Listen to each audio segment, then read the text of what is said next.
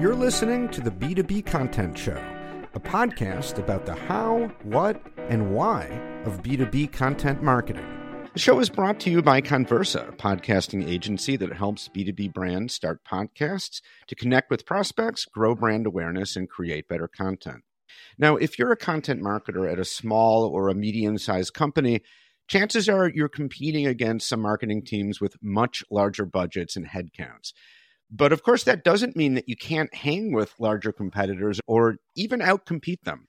My guest today is no stranger to leading small content marketing teams and kicking ass with small marketing budgets. Haralds Gabrans Zukovs, welcome to the show. Thank you. I'm happy to be here. You're head of marketing at a company called Credo Lab. So tell us a little bit about Credo Lab and about your role there. So, yeah, I'm a head of marketing at Credo Lab. So, Credo Lab is a behavioral data analytics solution for better risk fraud and marketing decisions. So I am responsible for everything that's connected to marketing the solutions and then educating the regions and markets on these behavioral data solutions. Okay. And now you have a relatively small marketing budget in this role, correct? And a pretty small marketing team. Is it just is it pretty much you, or do you have other people on the team besides yourself? We are four people on the team. Uh, it's people. quite compact. Yeah, it's quite it's quite quite mm-hmm. a compact team, but that's something I have been used to all of my career.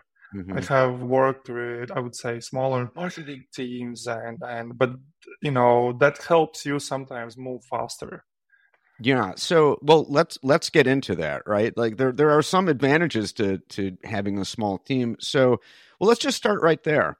What are some of those advantages? You can move faster. That's one. What else?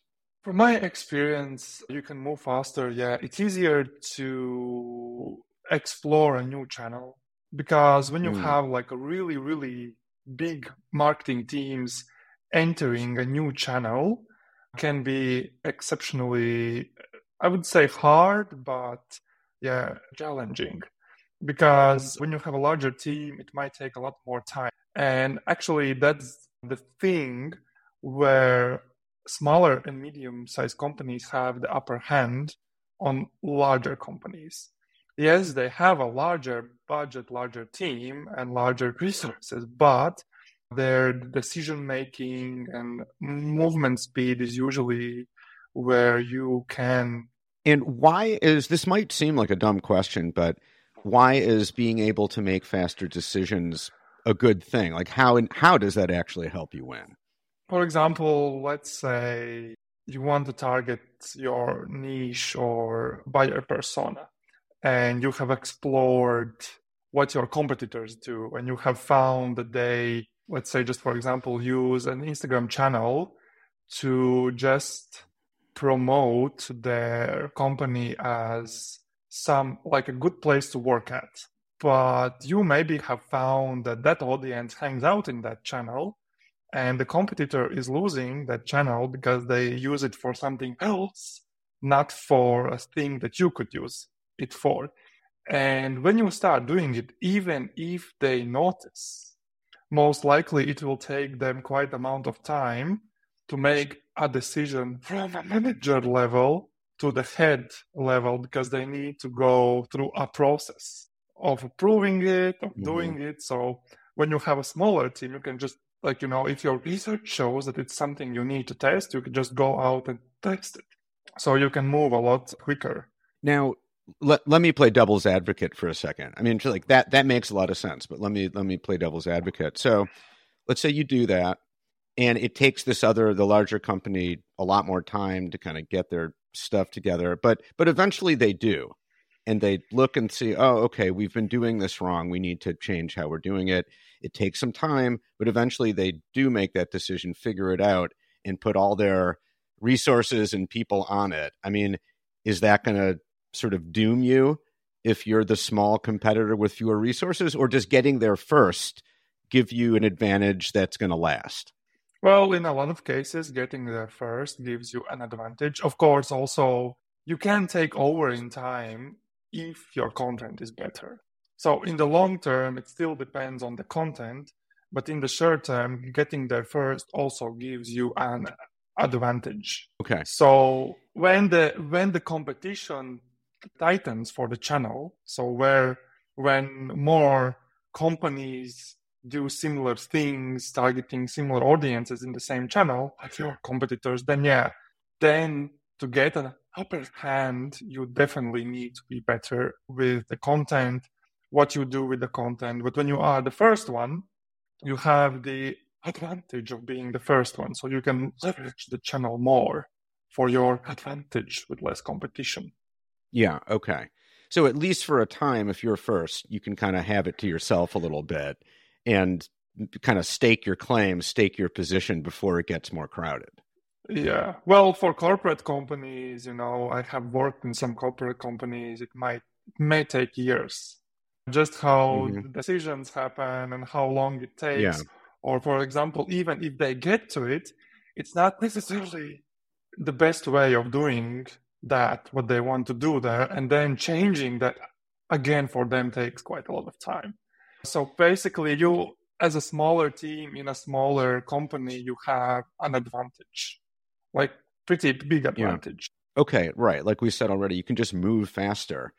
And and, and yeah. I and I imagine too, if if it's not working out, then just get out. It doesn't take a whole committee yeah. to decide that. You can just cut bait and, and try something different. Yeah, and usually smaller teams also mean smaller cost, not that much time of like of your team's time spent on that channel. Yeah. So so so you you mentioned too that another strategy is just creating better content seeing what your the larger competitor is doing and saying okay let's let's do this but do it better which leads to another question are there advantages for small teams when it comes to creating better content yeah well it depends on the resources inside the team it depends how small the team is because sometimes you really need to look at the channels and look at the possibilities and potential what you could achieve in those channels because for mm-hmm. example where when i was in a company where we were selling in the market there were some channels which, which might have had a potential but you know just thinking from a point of if they like you know if you just think of if they move there like will they be able to take you over? And your work yeah. will just like being all just for for nothing when they do. Then you know you might look at the channels that are not that maybe used but if they don't have that channel but you know that the audience is there then that might be even a bigger advantage for you because they might not even end up in that channel mm-hmm. but it, okay it it really depends on the research and your target audience yeah okay so it's always going to depend on on the audience for sure i guess i was thinking about you know I worked at a, a large company. I was a copywriter at a large medical device company for about five years. And what you're describing is exactly the case. You know, everything took a really long time to do. And creating a piece of content could take months, years, even, depending on the size of it.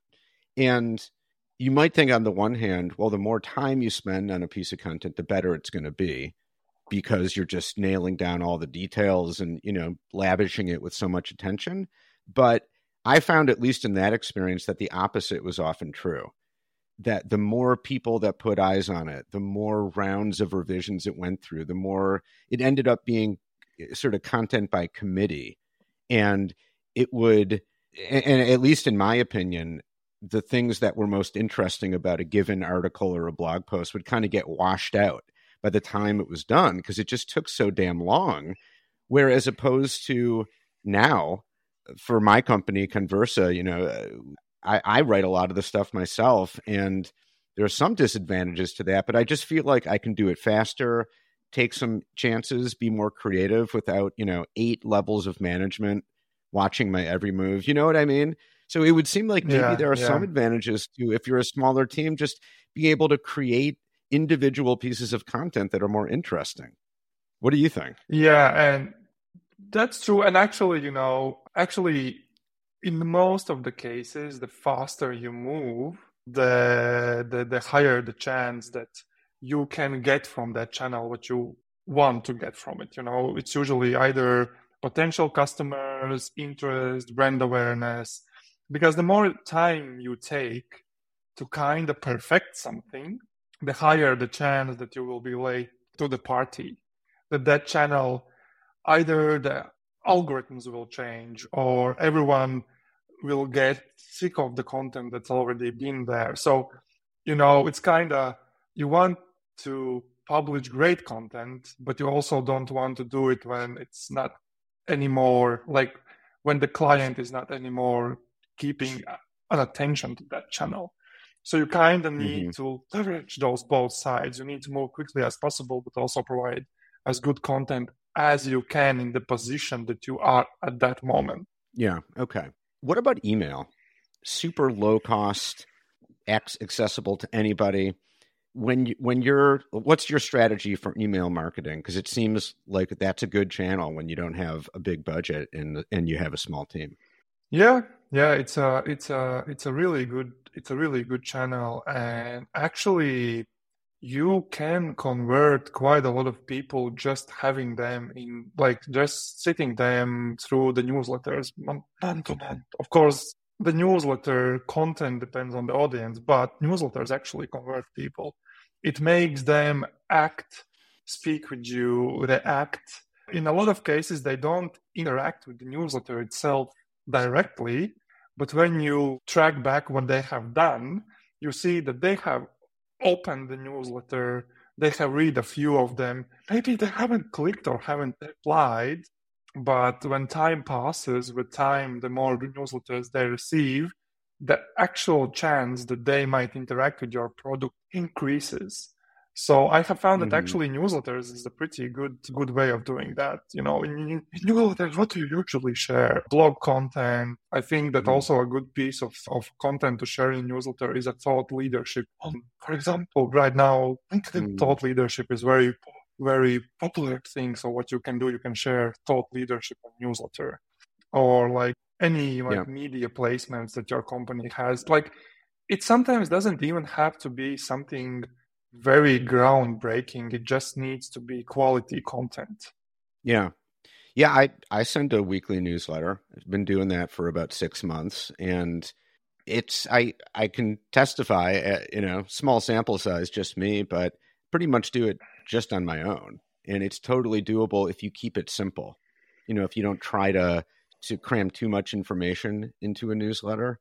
And what I found is just drawing on just day to day, week to week. You know, what am I learning in my business that I think could be useful to the people I'm sending the newsletter to? And these are people, in fact, that I've interviewed on this very show that you know have some maybe some level of interest in podcasting and so i try to put stuff in the newsletter that's not necessarily just about podcasting but just here's how we like i sent one recently here's how we find guests for this podcast.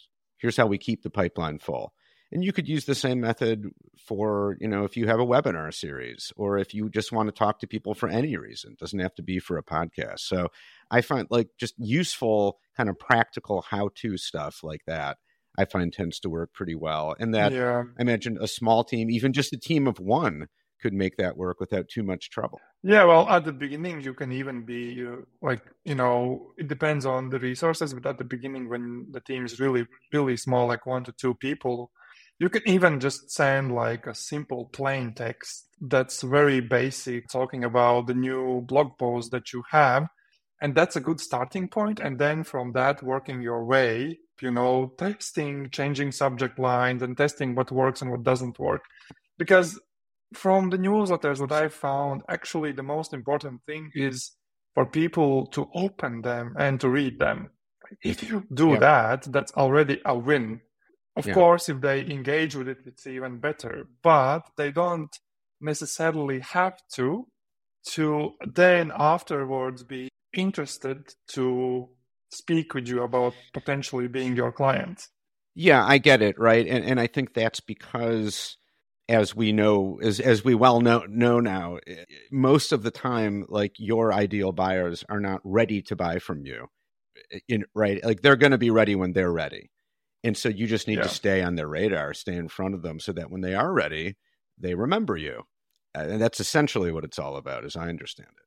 Yeah, yeah. That's why, you know, one of the most important things, at least for me, in a newsletter is this is the subject line, because that's basically the thing that puts you in front of them. So yeah. newsletter content is important, but without a good subject line that interacts with them, like the newsletter doesn't really have a purpose because it never gets opened. Right, right. And uh, if if no one's opening your newsletter, then you then it's like you're not even sending it. You, you might as well not. And absolutely, and and there's like a whole art and science to writing subject lines, right? I mean, there you know people who specialize in that and and will help you do it for sure. Another question. So we've been talking a lot about things you can do as a small marketing team to compete, but there are limits to that, right? What are some things that you probably shouldn't be doing or try to do when competing against much larger companies?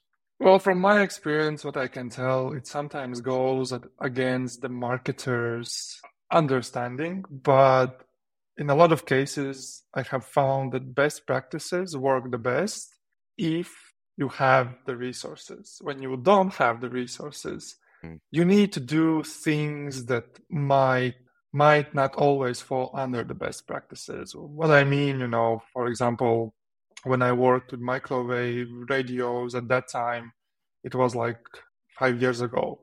At that time, Google Ads already the best practices was to keep it clean and as like not to overdo with campaigns but as we had a lot smaller budget than than the than the competitors, I overcomplicated it. Like I went completely against best practices. I overcomplicated it so much that even for me it was pretty complicated to control it. But because of the how how much how much resources we had against the competitors, it worked. It like increased the amount of contacts like two or three times mm. just by doing that and doesn't changing the budgets. The thing is, afterwards, like it's hard to take it over, and a lot of other the other downsides to the tactics that it's not the best practices, but it works in a sense that it gives you a result. And the same goes for the channels. You know, at that time, what I what I found was that there is an ideal data points for channels like Instagram and Facebook, and if you achieve them for long enough, the probability of virality of a post virality increases. So mm. we produced from 30 to 60 posts per month on Instagram, Facebook, and Twitter. And, and it ended up with us getting a viral post on Facebook organically without anything, without any ads, anything else. It went viral in two days. So it, yeah, it just, it just exploded. And the Instagram, we like, we just posted pictures of microwave radios in the nature and engineers like that and uh, we even hmm. draw like contacts from that just by posting pictures but technically doing every single detail correctly from what i discovered from the data that should work it like took half a year of work of just doing those things to then get to a result Interesting. So, but you did get the result. So, yeah. That's pretty cool. Okay. Yeah. By the way, by the way, what is a microwave what is a microwave radio? Well, a microwave radio is, you know, there are these telephone towers and at the end of those you have these microwave radios that basically send the signals that allows you to use 3G, 4G and 5G on your phones. So basically, mm-hmm. we sold those to engineers, and and and it was like a fun a fun ride, selling through content and through ads to a group of people that is very constructive, and they don't like errors because they are engineers. So everything like you couldn't mm. have any grammatical errors, you couldn't have any mm. illogical any illogical visuals or something like that because in mm-hmm. engineer's mind they only have that everything works perfect because they work with quite complicated tech and we before i joined there was a case where they launched a visual which basically from engineering perspective didn't make sense there was a circle and a wrench but as you know, you can't turn a circle with a wrench. And right. engineers reached back to them and said, like, what are you doing? Like, it's, it's, so yeah, that's the place where I learned to be perfect in everything you do. Hmm. Because mm. if you make a mistake, they will notice it and they won't like it. Right. That that's a really good reminder to remember who your audience is. Really know your your audience. That's that's kind of funny, but also a really good reminder. So, well, we've covered a lot of ground. What's the main takeaway for our listeners? I would say that the main takeaway is to to always know and research your audience first, then mm. understand your competitors, what they are doing and what they are not doing, and based on what they are doing and what they are not doing, and based on where your audience hangs out, think of things that you could do better and faster than them. And okay. use Excellent the channels that that are pretty cheap, like email, organic content. I don't know if you if you are if you have had experience with automation right now i think a good thing to include in it when you do like organic content in linkedin is then like friending all of the potential audience to you and each month sending the best pieces of content automatically through automatic messages to them. So mm. you are not kind of selling, but you're kind of introducing them mm-hmm. to your content. And and yeah, like use all kind of hacks that that you think might work and and and try to go against the the the main things that are popular because if everyone is doing that and you have a smaller budget smaller mm. resources it most likely will be harder for you to achieve the same success so you need to search for things that maybe nobody is doing or maybe it's not that crowded there yet yeah look for the blue ocean get out of the red ocean look for the blue ocean yeah, that's a very yeah. good takeaway. Well, Harold, finally, how can people connect with you? Uh, well, they can connect with me on LinkedIn. I am always open there. You can like connect with me there, send me a message, and I'm always open to discuss marketing stuff. I, okay. I am I am pretty open well, to that.